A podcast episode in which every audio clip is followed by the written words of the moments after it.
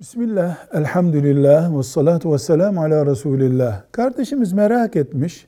Şimdi ben Kur'an-ı Kerim'i önüme koyup açtığımda Fatiha suresi, Bakara suresi, Ali İmran suresi, Nisa suresi, Maide suresi, en sonda İhlas suresi, Felak Nur suresi, Nas suresi bu şekilde bir Kur'an görüyorum.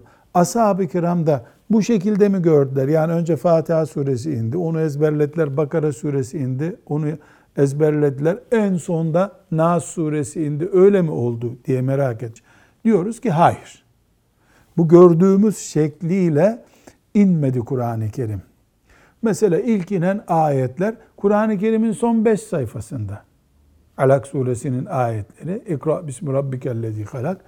Efendimiz sallallahu aleyhi ve sellem vefat etmeden önce Kur'an-ı Kerim'i bu şekle getirmişti. Cebrail aleyhisselamla okudukları mukabelede bu şekilde okudular. Ashab-ı kiram da Kur'an-ı Kerim'i bu şekilde ezberledi. İniş sırası böyle değil. Diziliş sırası Allah'ın emriyle şüphesiz Efendimiz sallallahu aleyhi ve sellem tarafından böyle yapıldı.